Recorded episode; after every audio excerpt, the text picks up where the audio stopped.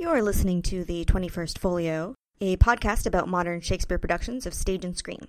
The podcast is a subsidiary of The Seventh Row, an online publication dedicated to interdisciplinary film and theater criticism. You can find us on Twitter at Seventh Row with the number seven spelled out, or online at seventh-row.com. That's S E V E N T H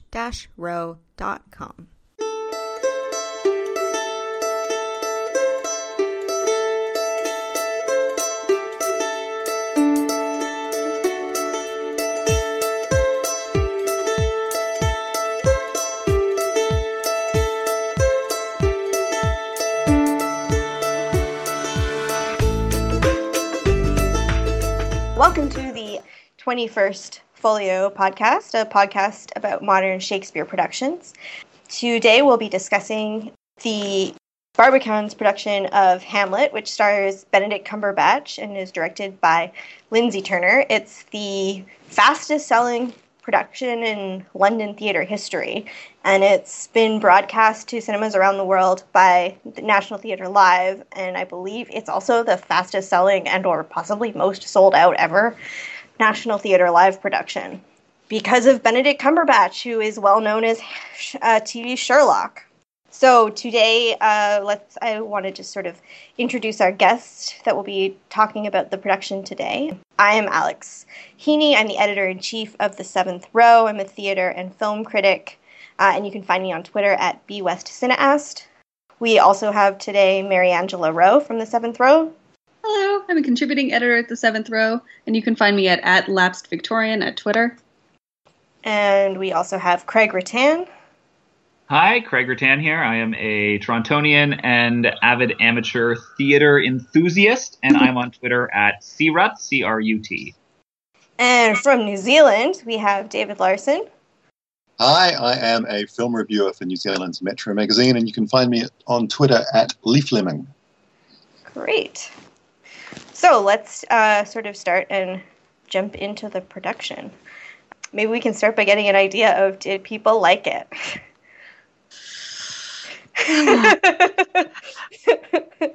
um, we all have very mixed feelings about it, I guess. That's definitely my feeling. I really wanted to like it, and there were things in it that I really did like, but overall, I was pretty torn on how effective it was, particularly as a film. Yeah. I mean, at the outset, since you raised that, I, I wanted to say that, like, the filming of this production was particularly bad compared to other National Theatre Live things that I've seen. Not as bad as Macbeth with Kenneth Branagh, which was all close-ups. all right, I'll so take your shouty. But like this was an awful lot of close-ups, especially for something that had a vast stage and a stage that they clearly wanted to show off because there was so much going on at it at any given time. It really, I felt like there was there were huge chunks of the play that I wasn't seeing because we were too busy focusing on the intricacies of someone's facial expressions, which aren't visible from the, you know, 25th row anyway. I think I think it's a very fair comment, and yet it didn't much trouble me while I was watching it. It Mhm. was I went back and looked at selected bits of it afterwards. Um, I watched it online. I was given access to a screener, which was very, very nice of our local distributors. So I was able to flick back and forwards, and there were moments definitely where I was suddenly becoming aware. Oh, the audience, I can hear them reacting to something that I'm not able to see, and that is Mhm. quite problematic. Um, but the first time I watched it through, didn't really find myself too distracted by that. The issue for me was what I experienced as a huge difference in performance standard across the cast. So I, yeah. I liked Cumberbatch, I think, rather more than some of you did. I'm, I'm only guessing and remembering what I've seen Alex say on Twitter. I'm on Team Benedict. with- Um, I'm, I'm pretty much pro Cumberbatch, which may be something we can discuss shortly. But I thought he was not nearly as good as Ciaran Hines. And their scenes, their scenes together, I was really distracted by the sense that I was seeing two different classes of acting kind of smooshed Mm. together into a scene. And the two of them together were so much better than nearly everybody else in the cast. My God, some of the cast members in particular such a bad Horatio. I've never before realized what a crucial part Horatio is. He's so small. But if you have someone who just keeps talking like this in this very overwrought way in every speech, it does so much damage to the play. And there were various other things like that. That's so uh, funny. Because, I mean, I think you're right about Horatio, but I also felt like that was one of the few ways in which it was well directed. Like, not, and I'm not saying his speech was good, but they did a really good job of making him look like an outsider because he was Horatio with a backpack, the hobo. hobo. He was like a wandering political science major. Okay, but you really felt like he did not a completely different decade from everybody else well, in terms yes. of dress. Yeah, but I mean, and I, like he never put his backpack down. Like Hamlet really doesn't like him enough to like, give him a place. To put his he doesn't trust anyone with good reason. but like, if he let him put his backpack down, he could, you know, look through it. If he doesn't trust her, I don't know. Anyway, um, so I thought that was like one of the few good things about the production vision is that it gave a good idea of like who Horatio was, which I don't think has anything to do with the actor. It's just the costume and how he was wielded. Hmm. I think my view of the production was that it was extremely uneven, um, and that goes to Benedict Cumberbatch's performance. I don't think it's entirely his fault, though. I think it's like the director was so had no idea what she was trying to do. And so you would get one line of his that was like, oh, that was really great. And then the next line would be like, well, that was lame. And it just felt like he did not get enough help or um, support from the director. And that if he'd been working with someone else, he could have been a great Hamlet. And in this, I kind of felt he was okay with flashes of greatness. Well, that's interesting. Can you give me an example? Because I agree that it's a very uneven production, and there were lots of ways in which I thought it was somewhat adrift. But I found the unevenness specifically of his performance kind of. I read it as intended. I read it as um, this is a very confused Hamlet. This is a Hamlet who really does not know what's going on in his own mind and is essentially discovering himself in the act of speaking to us a lot of the time, which in a lot of ways I enjoyed. Oh, that's generous. uh, it's not generous. You may term it idiotic, but it's not generous. um, I guess it felt like sometimes when we were listening to him give his soliloquies, I would think, oh, that's like, I really feel like he's thinking through this line as he's saying it. Mm-hmm. And it would be like, oh, wow, this is great. And then the next line of dialogue, like literally the next line, it would be like, I don't know what that means, and I don't, and what is he saying? and not like he's and I mean this is not fair because well, I guess it is. I don't know. I saw the Nicholas Hytner production that starred Rory Kinnear as Hamlet. Uh, I, I think is like basically brilliant, and good luck ever trying to top that. So maybe when I see Ben Whishaw's Hamlet, I'll say okay, with with Trevor Nunn. But that Rory Kinnear, and you can see some of his his soliloquies online. It's like you really feel like he's thinking through as he talks, and there's fits and starts, and you really understand everything he's saying and how confused and like how much thinking is going on. And I felt like as I was watching Benedict Cumberbatch doing that, I was like, oh, he's sort of getting there. And then afterwards, I watched Rory Kinnear, and I was like, oh, he's trying. And I just feel like I feel like the the production just seems like they didn't have enough time to put things together. And that's maybe partly because like because it was such a big production big big deal it was getting a lot of press. And so they, they sent people um, newspapers sent press to the preview nights which you don't do. Press are not supposed to be there at the previews. Previews are for are basically glorified dress rehearsals where you're supposed to be sorting things out. And at the first preview some newspapers to a lot of controversy published actual reviews. And that's how we know things like originally the to be or not to be speech opened the play and it got so much bad press that she moved that. Um, although the whole production has stuff like all over the place. But my God, why would you do that? Uh, they opened it with to be or not to be. That's amazing. yeah. how, do, how do we read that? Quick responses. Why would you put that first? Where would you go from there? Without context, that speech doesn't mean anything. Yeah, I like it's just I under my understanding is her rationale for it was that like it's such a big thing that they just wanted to bring people in and be like, yeah, okay, so he did his to be or not to be. Now let's pay attention to the play.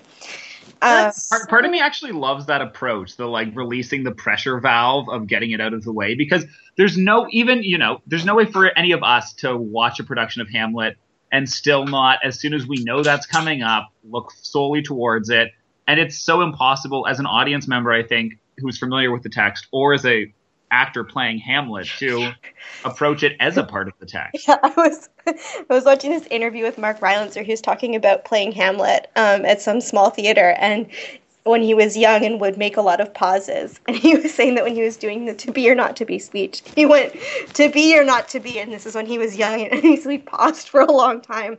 And some woman in the front row turned to her husband and said quite loudly, That is the question. so then he was forced to like to say to her, "That is the question."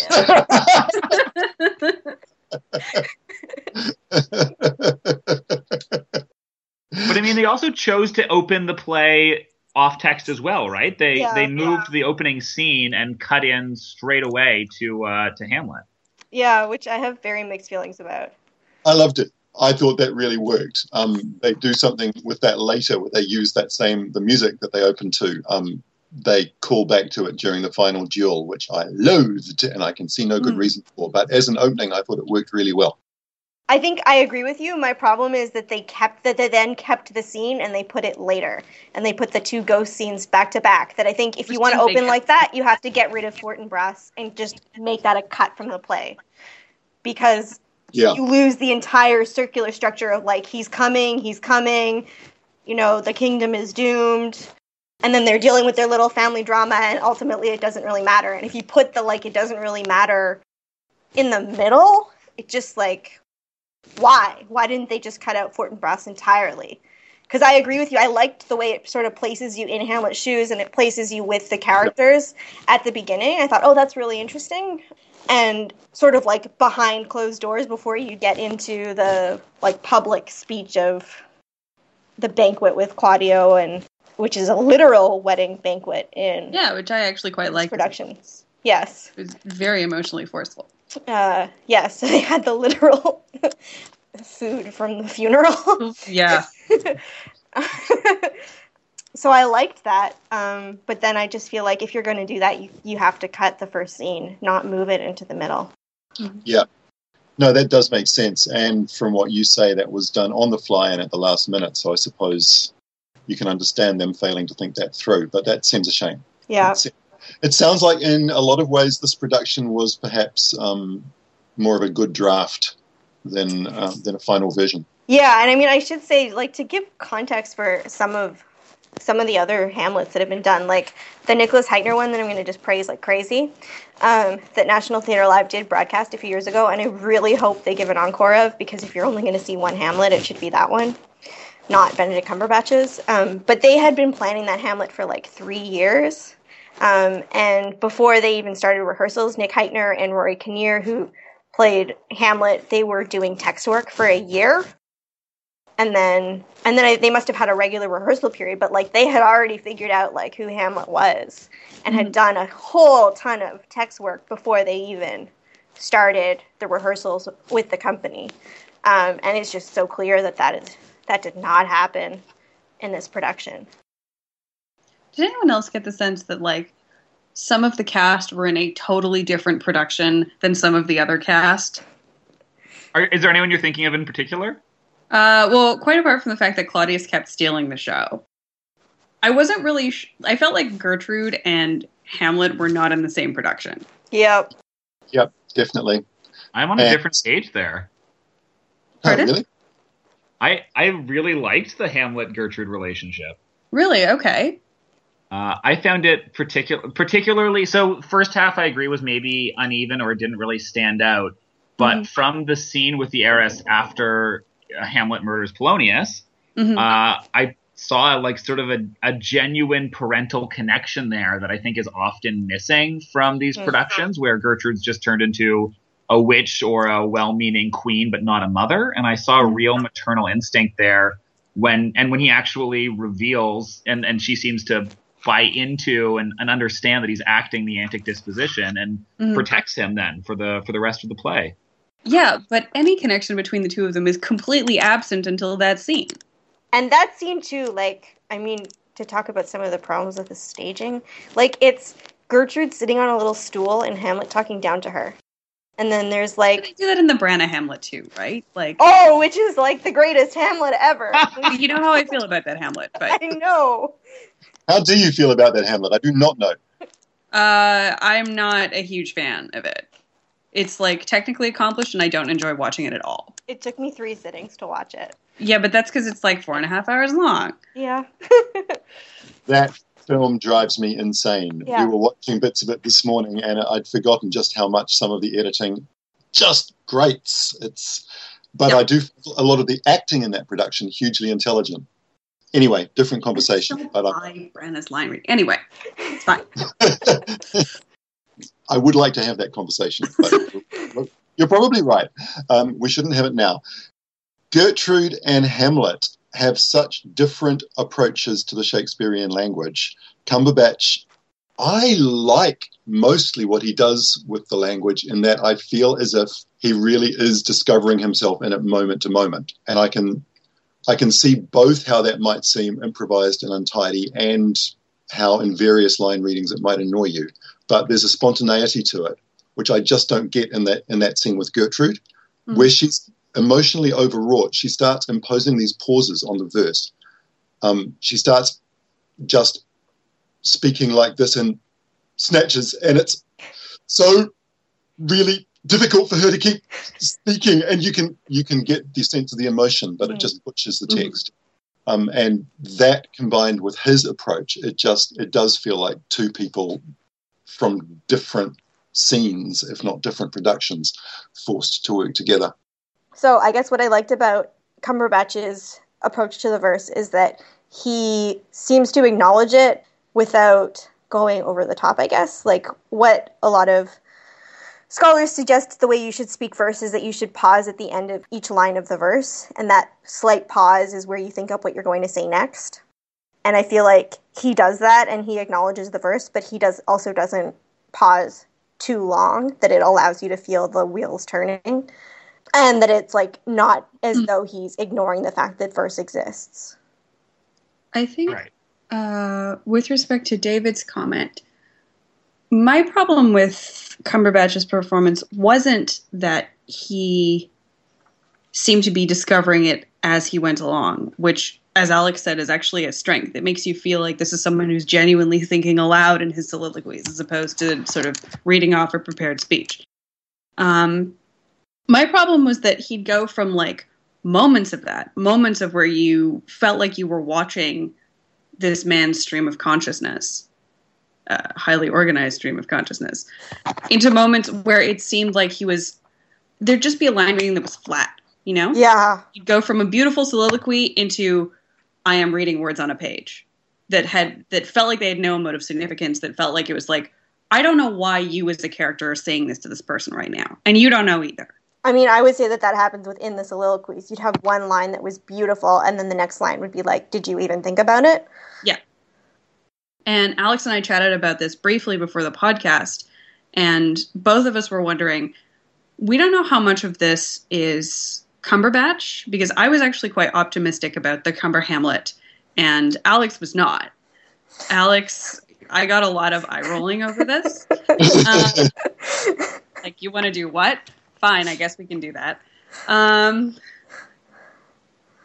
but neither of us was sure how much of it was Benedict Cumberbatch's fault and how much of this was his director.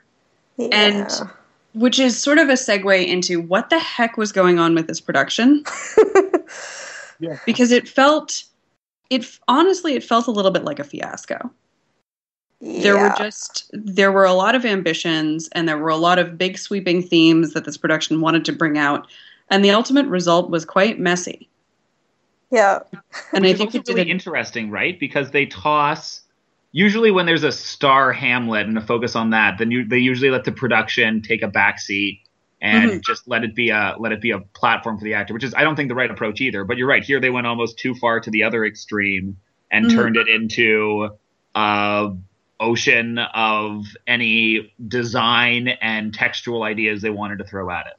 Mhm. Yeah, I mean, I think that's that's a, that's a good way of putting it because I think what a lot of directors will say is that the way you do Shakespeare is you have to do it as though it's for the first time, and you can't go in with a bunch of ideas and be like, "Here are the ideas we're going to, to just discuss." You have to go to the text and then you figure out who the characters are, and you don't put on a "Here are my ideas." And I felt like the show was very much, "Look, I have an idea. Why don't we put Yes. him a, with a drum and have him walk on tables and have the women crawl on floors and." Mhm. like look at all of our ideas and it just didn't seem like that that came out of text work um, and that's probably why some of the line readings are problematic that i just didn't feel like their process was let's do serious text work it was like i have these ideas and here's where i'm going to place you on the stage and here's what you're going to do and i feel like i think i mean i love complaining about benedict cumberbatch just because i'm a jerk but um, No comment. um, and because I think he has a tendency to have like huge ticks that nobody likes to check, like physical and vocal ticks in his performances. And so I was kind of worried that that was going to happen with Hamlet, though I think he also is very good at displaying intelligence and thought processes. So I was like, I don't know, is it going to be a disaster or is it going to be good? And I feel like the production does a disservice to him. And I feel like the I don't get the impression that Lindsey Turner drilled him until he could do those speeches perfectly. Like, I mean, I think Tom Hiddleston is a great actor, but I feel like his Henry V would not have been as great if Thea Sharrock had not like taken him running every morning and made him go over every single speech over and over and over and over and over until he could say it perfectly as though it was something new. And I just don't think that kind of text work happened with this Hamlet. Okay, I have two difficulties here. The first is that although you're you're both um, Alex and Ma, you're you're articulating a very clear response to Cumberbatch's line readings, and I respect that, but I just didn't share it. Mhm. Um, Hmm. that was not my experience. I, I now want to go back and listen again and see if I can hear what you're hearing, and I honestly I might. Hamlet, I should probably have said this at the start, of the great plays is the one I know the least well. I've resisted it for years. I've only seen a handful of productions, and I kind of like the fact that I come to it relatively ignorant. It's kind of it's kind of interesting.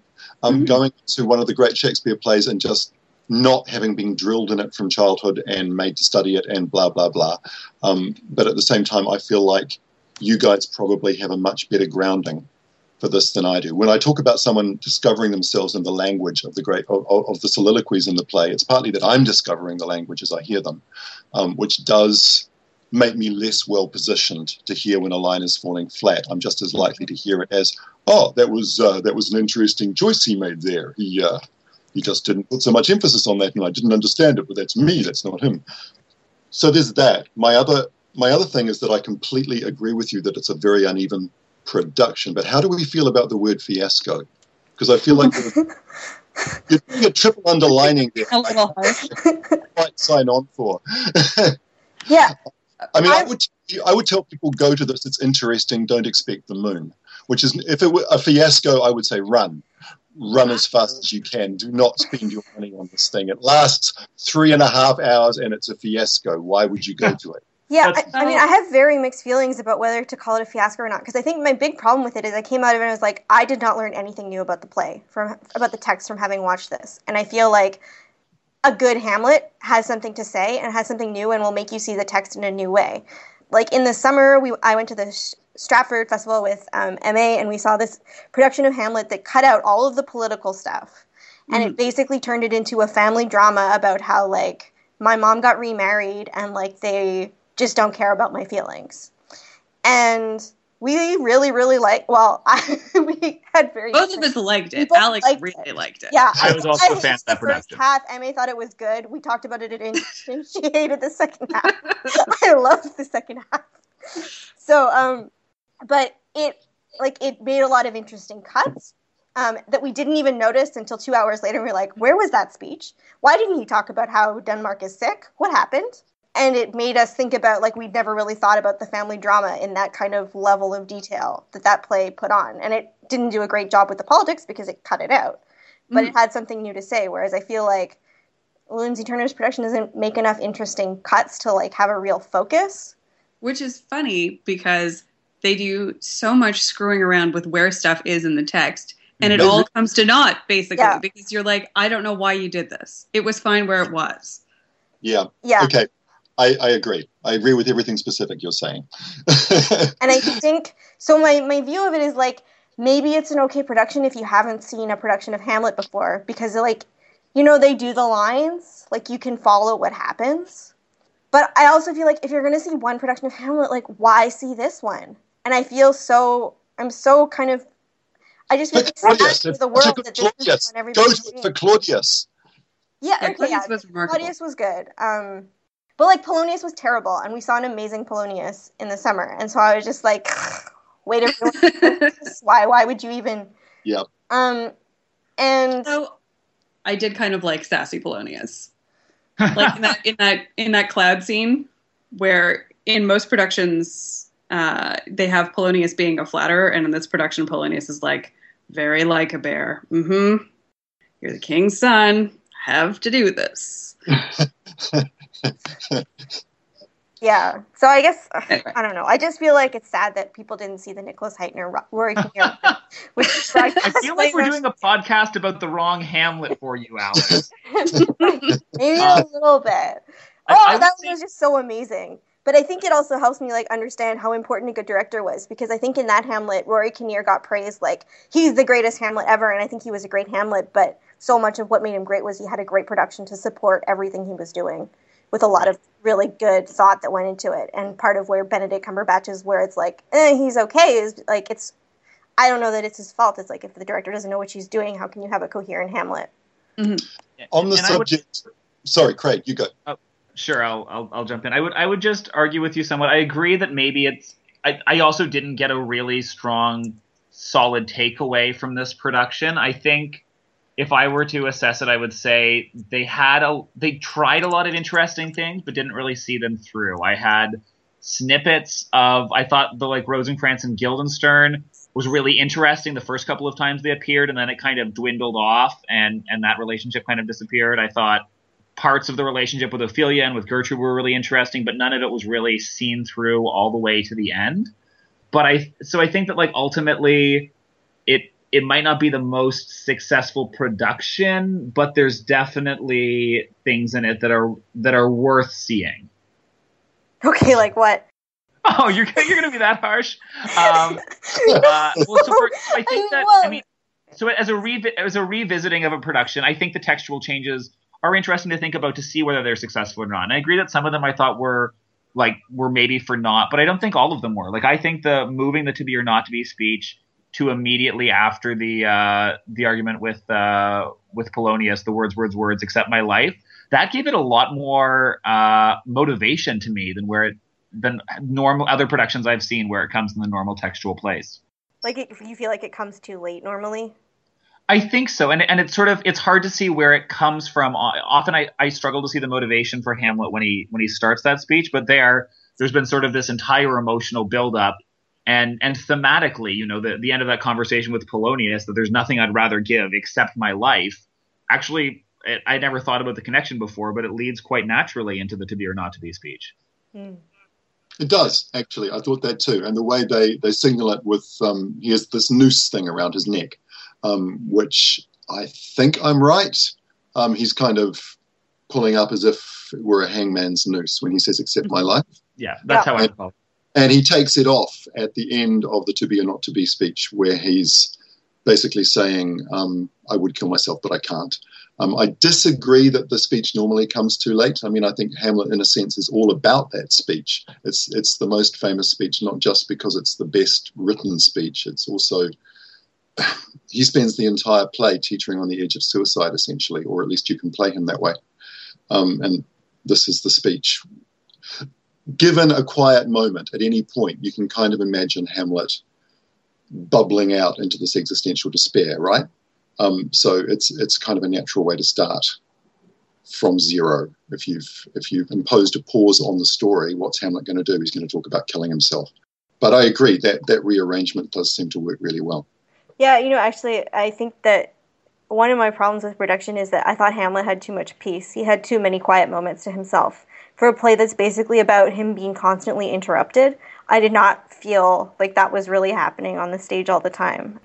Whereas I've seen productions like, okay, to compare it back to the Nicholas Hytner production, a lot of the time Hamlet's like depressed in that, and he spends a lot of time in his room, and like he just cannot get a moment's peace. People just keep barging in on him, like here's Rosencrantz and Guildenstern, here's Horatio, here's like Gertrude and Claudio, and Claudius, and he just like can't get a moment's peace, and that's like part of what drives him crazy is that he doesn't have time to think, and he needs time to think, um, like to himself. I mean, obviously Hamlet is the overthinking play, but um, and that even when he gets a chance to do a a soliloquy and talk to the audience, there's always some sort of surveillance going on. That, that that play was very much production was very much about a surveillance state, and there's always like security guards on stage, just sort of like walking around, and he and he's very conscious of the fact that he's under surveillance. And I felt like this Hamlet had too much peace. Like I just didn't buy that Denmark was the same kind of prison for him as it as he's talking about.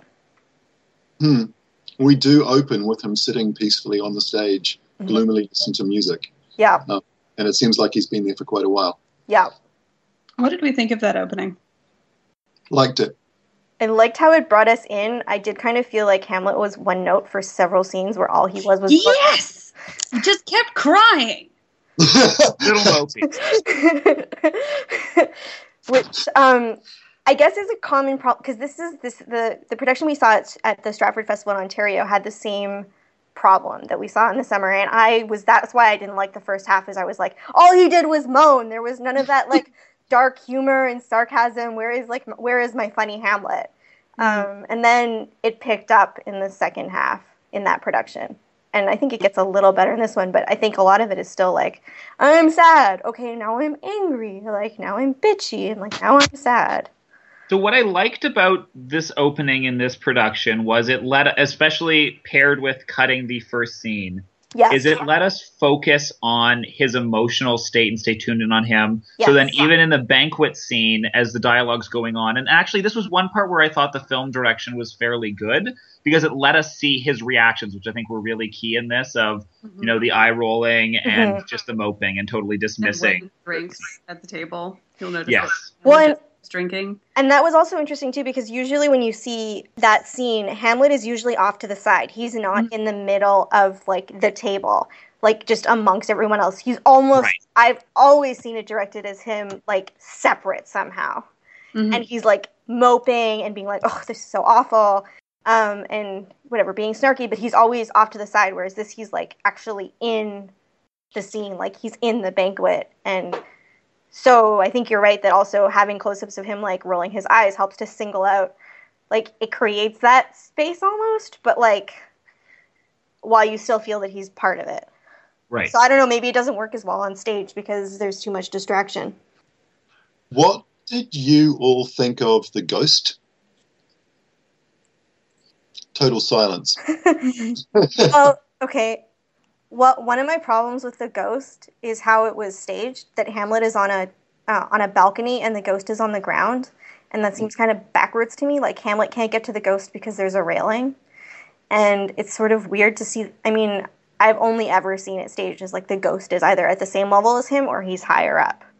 Um, Is that a problem, though? I mean, step away from the other stagings for a moment. Why is that actually a problem? um, well, I mean, I think it was interesting, but also, it's just He's on the castle battlements. He's looking down. The ghost might be lower than him. It might be, it might be on a lower bit of the battlements. He might well be looking over a railing around a curve of the castle. it just sort of like felt like a weird artificial separation between them.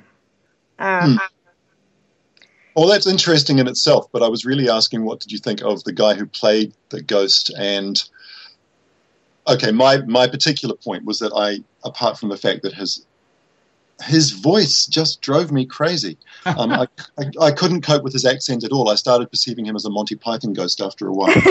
I mean, he is like a I great. still imagine did some balance on my experience of it, but he's meant to be the brother of Claudius, and they have completely different accents. They sound like they come from different social strata in different parts of England. So, what is going on with that? Yeah, and he's doing the same accent as the Gravedigger. Gravedigger. So does not Strangely enough, yes. like. Well, I mean, it's the same actor, but he's not doing two different accents. Like he's not doing a patrician accent for the ghost, and then well, it sounded like yeah, no, it's it's it's a somewhat it's a somewhat remnant patrician accent that he does as a gravedigger, I suppose. I thought it was a slightly different accent, but it's just so patrician, and, and not just patrician. It's kind of mock patrician. It's it's um, the kind of patrician accent you'd get on stage um, in a student production at, at, one of the great universities or, or, or something. Um, really, really exaggerated, and I started hearing it as completely false, especially when he starts raging. Um, mm-hmm. That he's allowed to die with all his sins upon my head. It's, I I couldn't accept Hamlet's response to it as genuine because I couldn't accept it as genuine. It I, was. Go ahead. Oh, I mean, I was going to say, I think I agree with you on the performance. I didn't have a problem with the accent. I mean, I didn't really think about it. I've seen that actor in a bunch of other productions, and I think that's just how he talks. He was hilarious in Noises Off. He had he played like a robber, I think, basically. And he was also in the Frankenstein with Benedict Cumberbatch, where he played the blind man that um, the monster befriends. Mm-hmm. And I just thought that's how he talked because I think that's he sounded the same in both. Like he has a weird accent. I don't know what it is. So that didn't. But I, I did also feel like there was something weird about his how he sounded. I just thought that that's kind of like how he sounds. I don't know if that makes sense. and the ghost just didn't leave a that scene didn't leave a strong impact on me. Maybe it was yeah. merging them together sort of collapses the impression of the ghost, but it, it to me it turned it more into a sort of plot point they had to check on their way through the story rather than a meaningful scene of its own. Yeah, that's yeah. mostly I, I, thought the way he was um, lit was actually quite effective before he started speaking, when he was this rigid figure in this pillar of green light. Um, I found him quite visually arresting. It's like, oh, that's that's someone who looks spectral and strange. Um, I, I would be very curious about this too. And then he opens his mouth and it all goes to hell. It's yeah. just interesting if uh, you've put me on this train of thought now, because if you compare the way the costumes are designed, the ghost is in this sort of beat up, torn up military uniform, clearly suggesting that he's a war hero, whereas Claudius, the first thing we see him in is this his military dress whites, which are sparkling, and it's his wedding. Um, and the, like they're clearly trying to draw this comparison as opposed to the mar- about the martial might of these two men, but really, Claudius comes off as a much more menacing and imposing figure mm-hmm. which I think is the opposite of the impression that this production is trying to create. Which is probably, I mean, going back to how it's staged, it probably doesn't help that he's so much further down than Hamlet, and at the back that that doesn't make him menacing, and then you put him in rags. You know, I feel I feel like the rags could have worked in the right setting, but no, the, no, I agree with you on that. But I feel like as a comment on the production design, that's absolutely right. But the Claudius performance is so strong, and mm-hmm. mm-hmm. I have difficulty imagining that they didn't know what they had. Um, I have difficulty imagining that there wasn't in some sense of trying to deliberately work around the, the strongest figure on the stage. He's a very, very mm-hmm. domineering king. Um, mm-hmm. that, that's a good thing. But, but I would right. say I was just going to say also in terms of just the set design, there's a it's a large portrait. It's of the old Hamlet, is it not, hanging on the wall for the entire production? Yep. Mm-hmm. So I mean, it, that's the challenge I think of transitioning it to film is we don't get that, but I think mm-hmm. there's a chance that on the stage production that does have a stronger impact than we get. Mm-hmm. Yeah. Yeah, I think I mean one of my problems with this with the staging generally is I thought that the stage was too big and that they didn't really create good spaces, smaller spaces within it. Um, for most of the play, it's a giant space with a large table. And one of my problems with like the Polonius, Laertes, Ophelia group is that their first scene together it happens at the end of that table and I never got the sense of them actually being a family and being connected in some way. And so then the tragedy that happens in the end, I felt like it's harder to understand why Ophelia falls apart because I never really felt like Polonius was really her dad. And I don't had trouble finding like understanding why like emotionally understanding why Laertes falls apart because I never really felt like he had a connection with his sister. I think that's partly because you had this giant stage and they never created like a space for the family. Also, it's because the two actors had no chemistry. That too, yeah. I thought the brother sister connection felt beautifully real at the moment where they're both sitting at the piano. She yeah. starts yes. I agree with that. That was. I thought they used the piano quite well throughout. Actually, um, I didn't much like Ophelia or Laertes individually. Yeah. Um, I, I did like them in that moment. Yeah, no, I completely agree with you. The piano was a really nice touch. As to the issue of the space, um, it's a little hard to judge, obviously, when we're seeing it filmed. I, I don't know if you've read reviews of the st- of the stage production, but I thought they used lighting quite effectively to create the sense of a smaller space in quite a number of the scenes.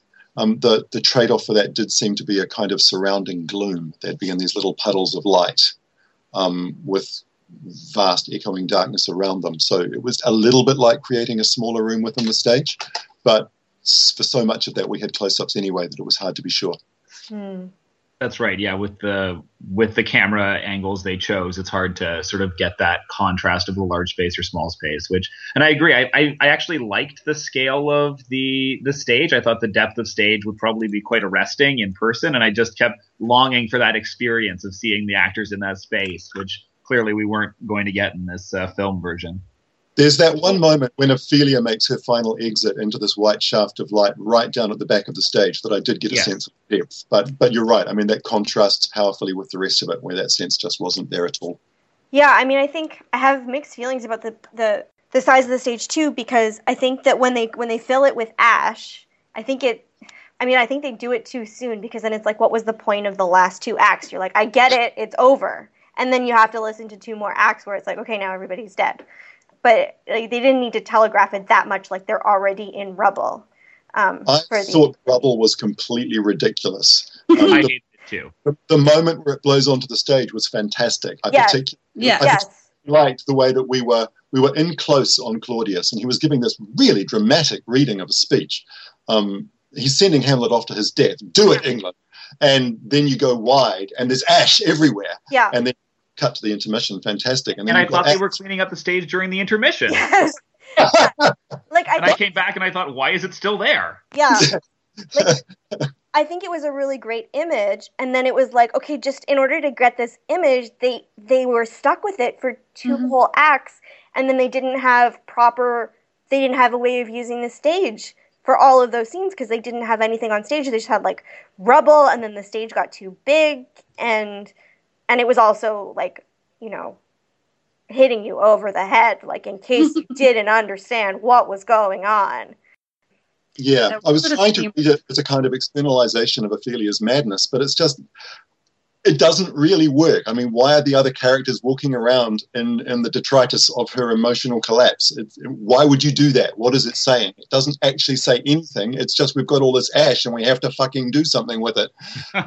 Yeah, I mean, I thought it was more about like the kingdom being destroyed. Like, I did see one production of Hamlet that was set on top of a decaying swimming pool, which had like furniture and it, yeah, I got in there and was like, oh god, what's gonna happen? I, I was like really worried. They actually did a really good job of it, and they did, it was really interesting and how they used how they ended up using it. Um, and how it created like different levels, and how the fact that you had a pool created like a an, a new level for an actual stage, so you felt like people were actually performing within the within the play because they had a literal stage within the stage.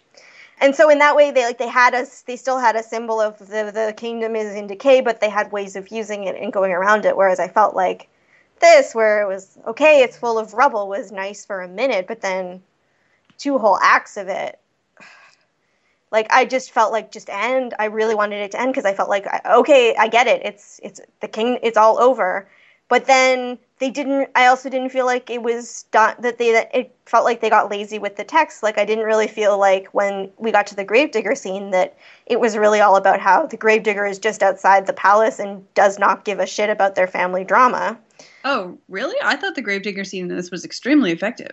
I mean, I thought the acting was really good. I just thought the staging, like my part of my problem with it is it felt like that because the whole set is technically inside the palace, hmm that then the grave became like inside the palace. Like they sort of made it, tried to make it a little outside by with what they did with the lighting, but it still felt to me like because of the staircase, like that it was inside the palace. And so then the whole effect of the fact that the grave digger is like just outside the palace and does not give a shit about what's going on just inside the palace, I felt like that was lost. I think it certainly did some damage to it. I mean, it did, it blurred the indoor-outdoor distinction. I tended to ex- to experience it as they're outdoor all the time. Um, they're, this is this is some kind of soil that they're all moving through, right? Mhm. Um, but I didn't think it really damaged that scene. I, I agreed, actually. I, I, I like that scene a lot, particularly the throwing of the skulls. I haven't seen that Mhm. done before. Yeah. I, I rather loved it. Yeah, I thought it was a great Gravedigger. I just didn't like this this set for it. I think overall, I think we can agree we're not big fans of the uh, the set, or at least as the set translated into film. Uh, it's like okay, I I had high hopes when we you know they do the big reveal in the first scene of the staircase and the chandeliers and the Mhm. banquet table. Um, I thought, okay, this production is definitely on the go big or go home bandwagon, but it looks spectacular in an icy way that I thought worked very well as this sort of freezing kingdom in which no one trusts anybody else, but there is this broad sense of grandeur and appearance that defines how people relate to one another. Uh, and I thought that huge, gorgeous, visually arresting set was a very nice introduction. And then they kept using these huge, visually arresting motifs, and at a certain point, it just became distracting. Like, I mean, that, yeah, And I think they kept some of those things on stage too long.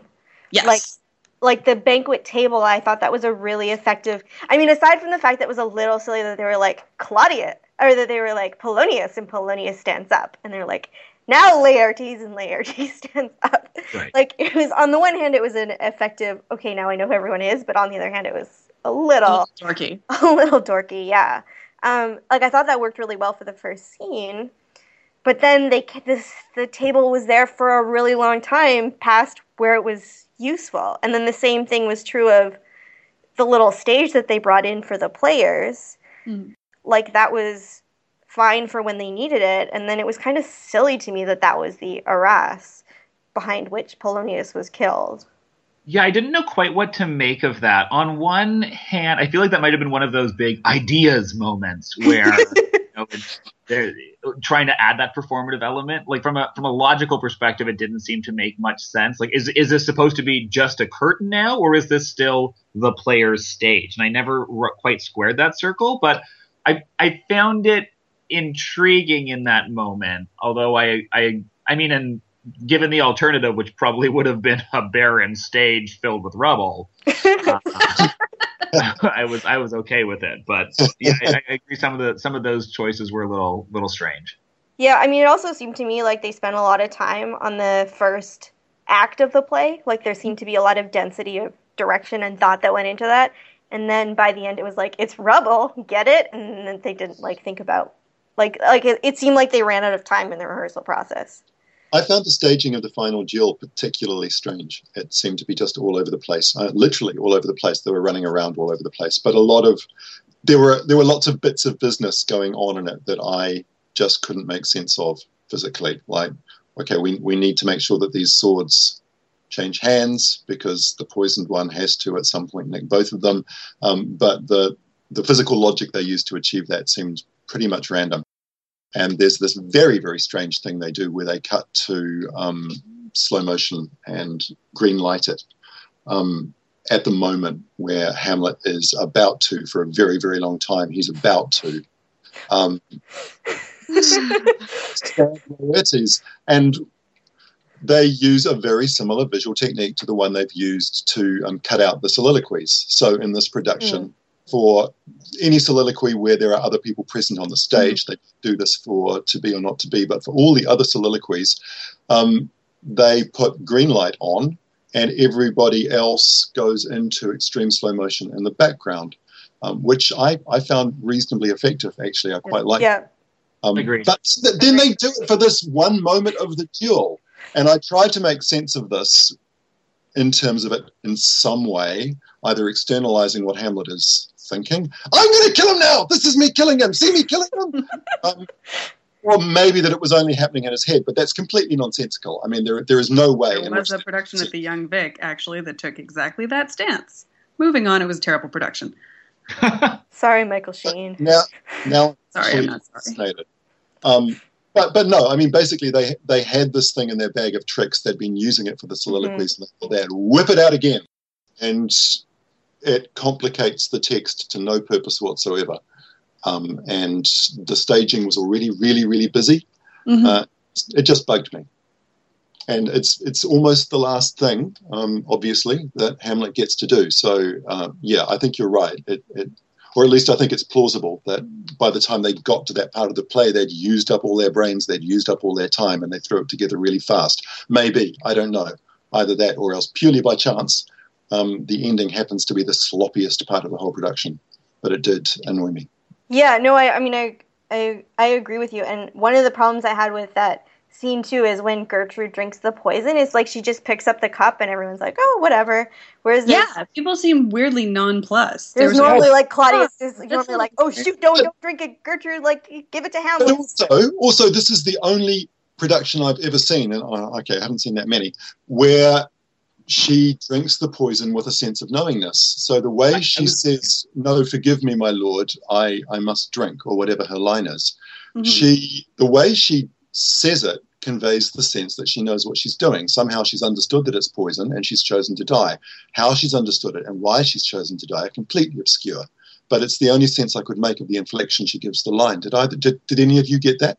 That Yes. was the same sense that I had of Yeah. that scene. I thought she knew, and the logic I imposed on it dated back to my reading of her maternal love and being in on the game with Hamlet at that point. She was doing it to protect her son. I agree. Yeah, Rather than rather than pour the poison out, really masochistic, mom? I don't know. Oh, this is Hamlet.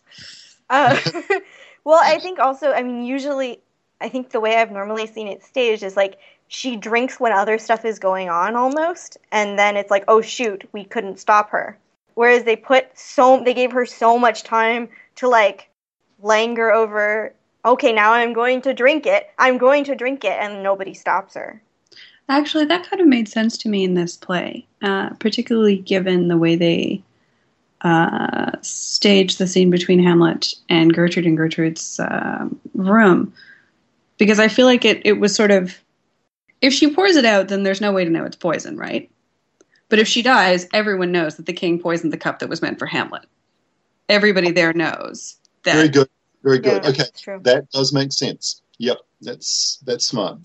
What do you make of the fact that they gave the line, um, the drink, the drink, I am poisoned? They gave that to Horatio. I just thought that was strange. I did not understand it. I'm sorry. Yeah. missing something crucial, but honestly, it struck me as odd. Yeah.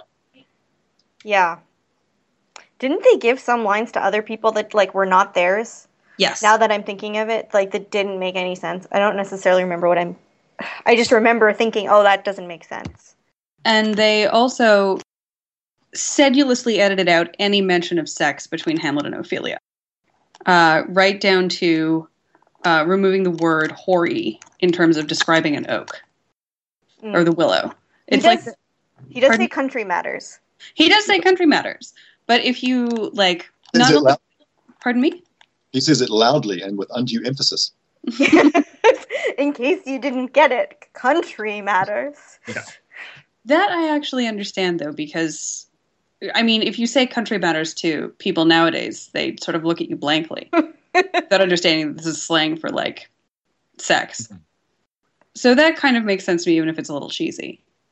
Um, but if you go back to particularly Gertrude's description of Ophelia's suicide, they they they edit out anything that could even have any mention of sex, like Gertrude says, uh, one of the flowers that Ophelia is surrounded by are long purples. And the text, the line that follows that is something like, which our good shepherds call by a grosser name.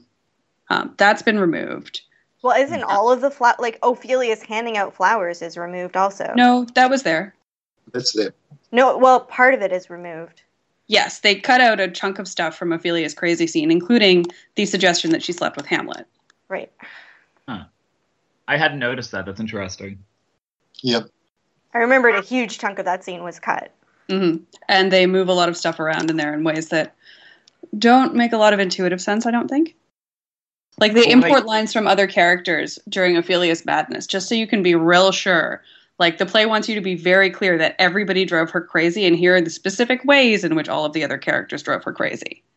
Oh, right. Speaking of things that were deleted, and sorry, I, Mhm. Um, no, no, no, continue. I'm just I'm rolling my eyes at the production, not at you. um, no, I, I just I'm worried about changing the subject. But when Claudius is like, "Why, why is Hamlet so upset?" I think they cut out the line, didn't they? Where Gertrude is like, "I'm sure it's nothing more than our or hasty marriage," and No, they they left the line in, but I think they put it in a different place. oh, that's why it That was. doesn't sound like this production at all. like that is the line, and it did, didn't come where I was expecting it. yes, I thought they'd cut it as well, and then it showed up later. Oh, I missed when it came back. I just noticed it was not where it should be. It came back when they were talking about when they were basically when they were introducing Rosencrantz and Guildenstern. Oh my goodness. Okay.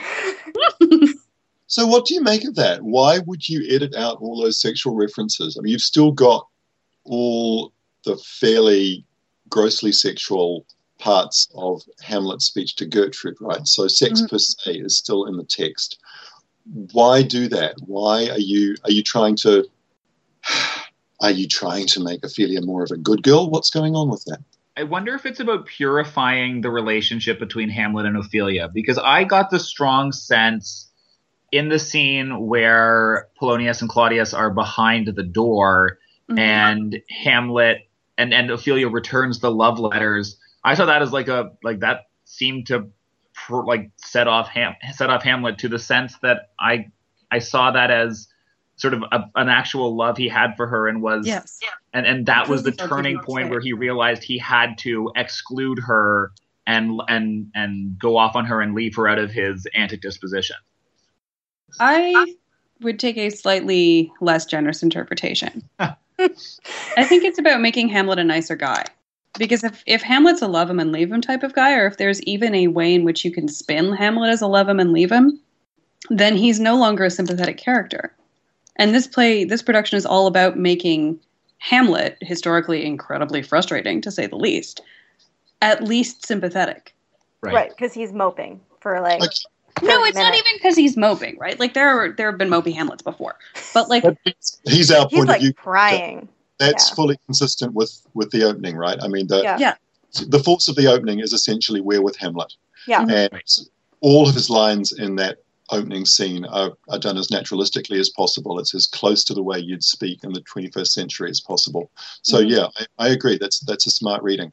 We we are to be with him, and we are not to judge him negatively. Yeah, I think that comes into when he comes back from England Mhm. because it takes her. I think they cut out some stuff with Horatio. Like it takes him a really long time to get judgy, and and I think they cut out some of the judginess because Hamlet's first like, yeah, whatever, I killed Rosencrantz and Guildenstern, and Horatio's no like, big deal. Okay. Murdered my two friends. and Horatio's like, Yes, you okay, which is not like How it goes. how it goes. Like Horatio's like, that is not cool, dude.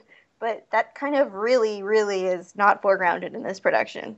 Mhm. But am I, am I right that they also cut out the scene where Ophelia tells Polonius um, how Hamlet has come to her and looked her in the eye and looked very disturbed and distracted?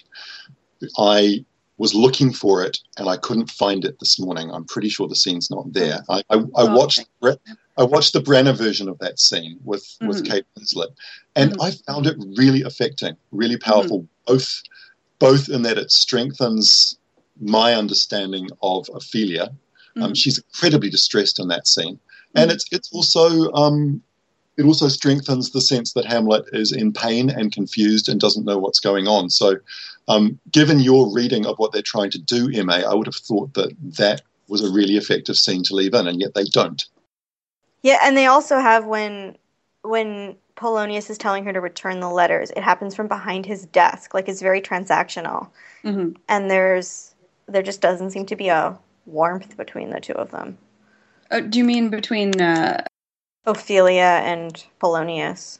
oh, Right. that's quite true. They seem to have a very cold relationship, which makes Ophelia's madness all the more. Confusing. Yeah, I mean, Like- perhaps it's because she like they they did do a very f- good job of like foregrounding her as an incredibly brittle person. Yeah. Yeah. Right.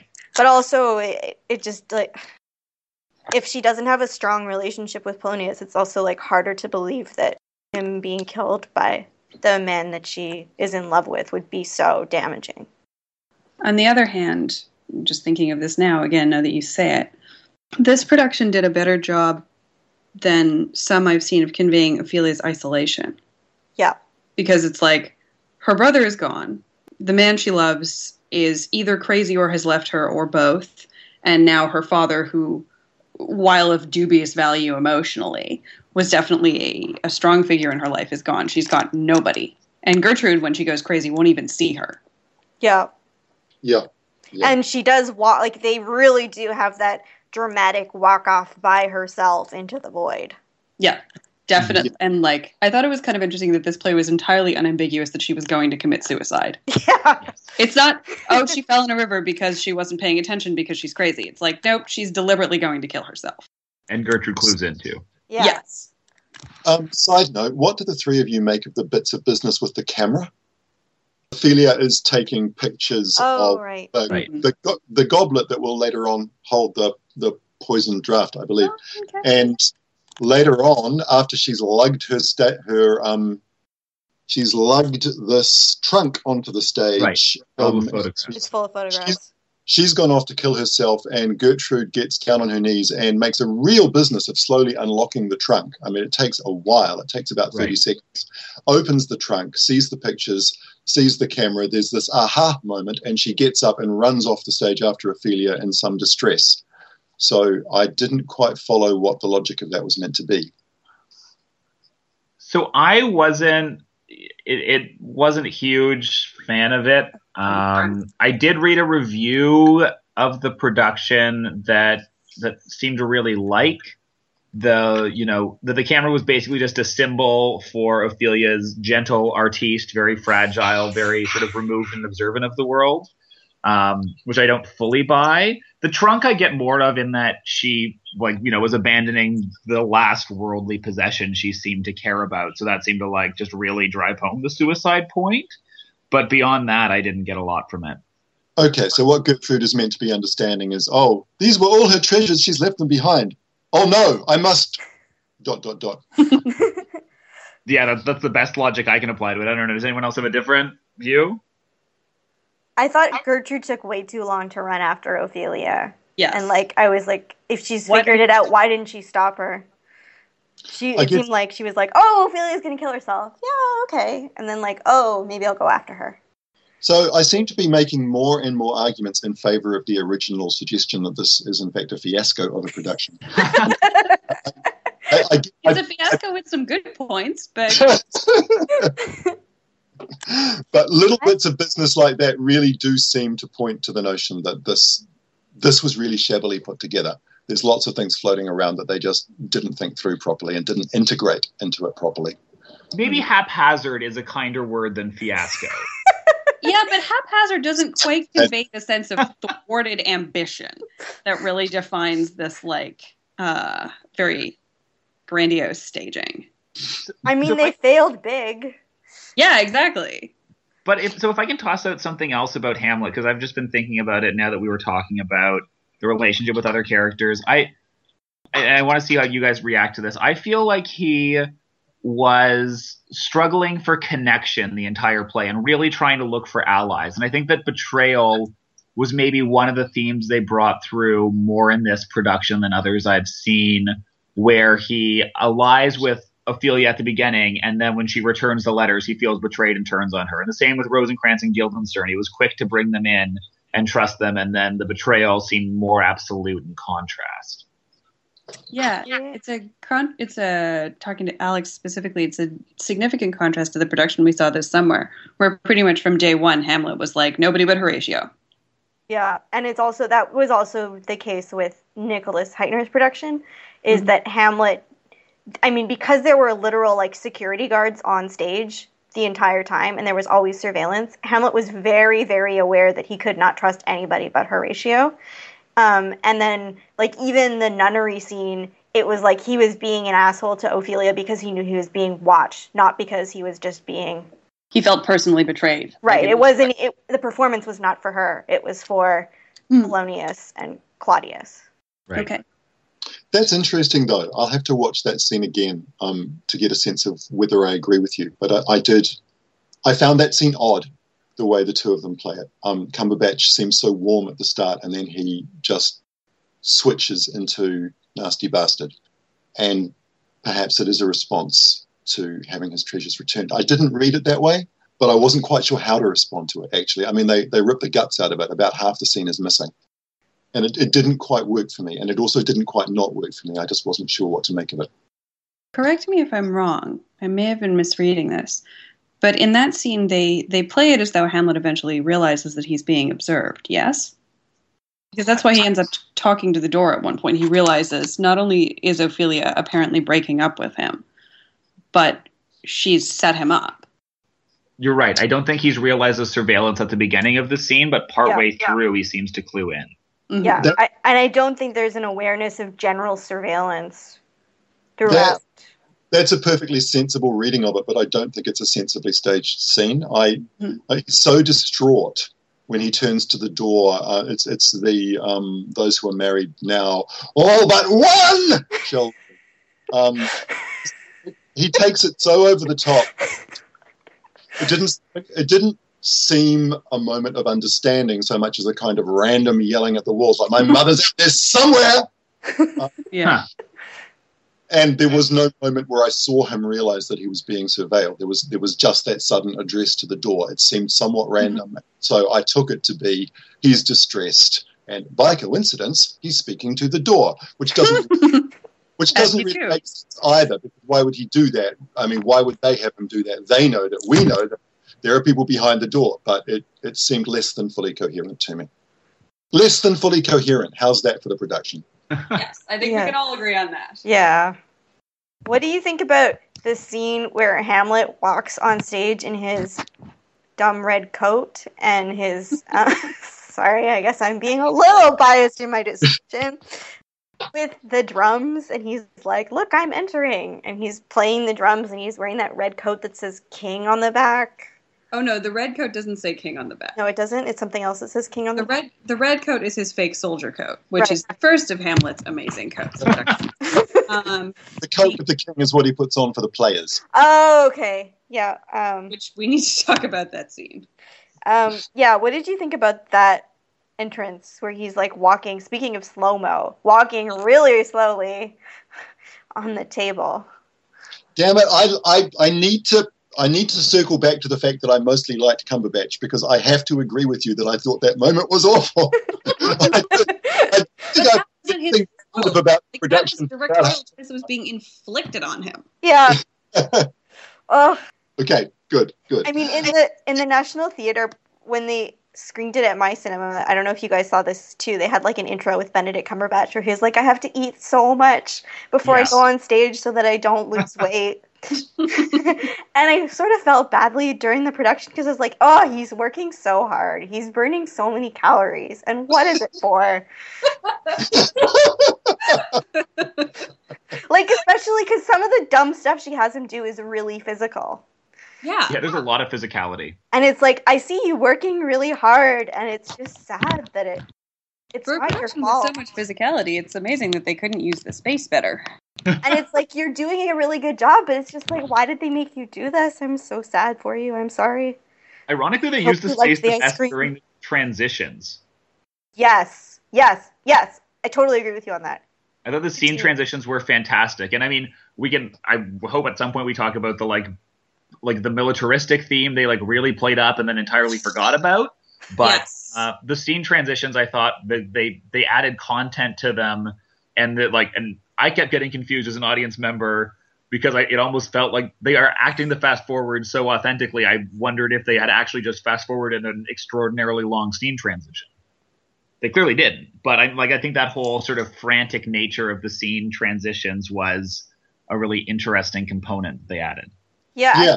I, I mean, I was gonna say that one of my I, I don't know why they put the intermission at the end of Act Three, given what they decided to do, because they had all that frantic running about the stage, and it was like, okay, I feel I feel us now rushing towards the end, and then it stopped and it lost all the momentum that they had just built up in the last couple of scenes. Was like, I get it, we're tumbling towards the inevitable, and we're moving and we're moving and we're moving, and and then okay, break for intermission. See you in half an hour.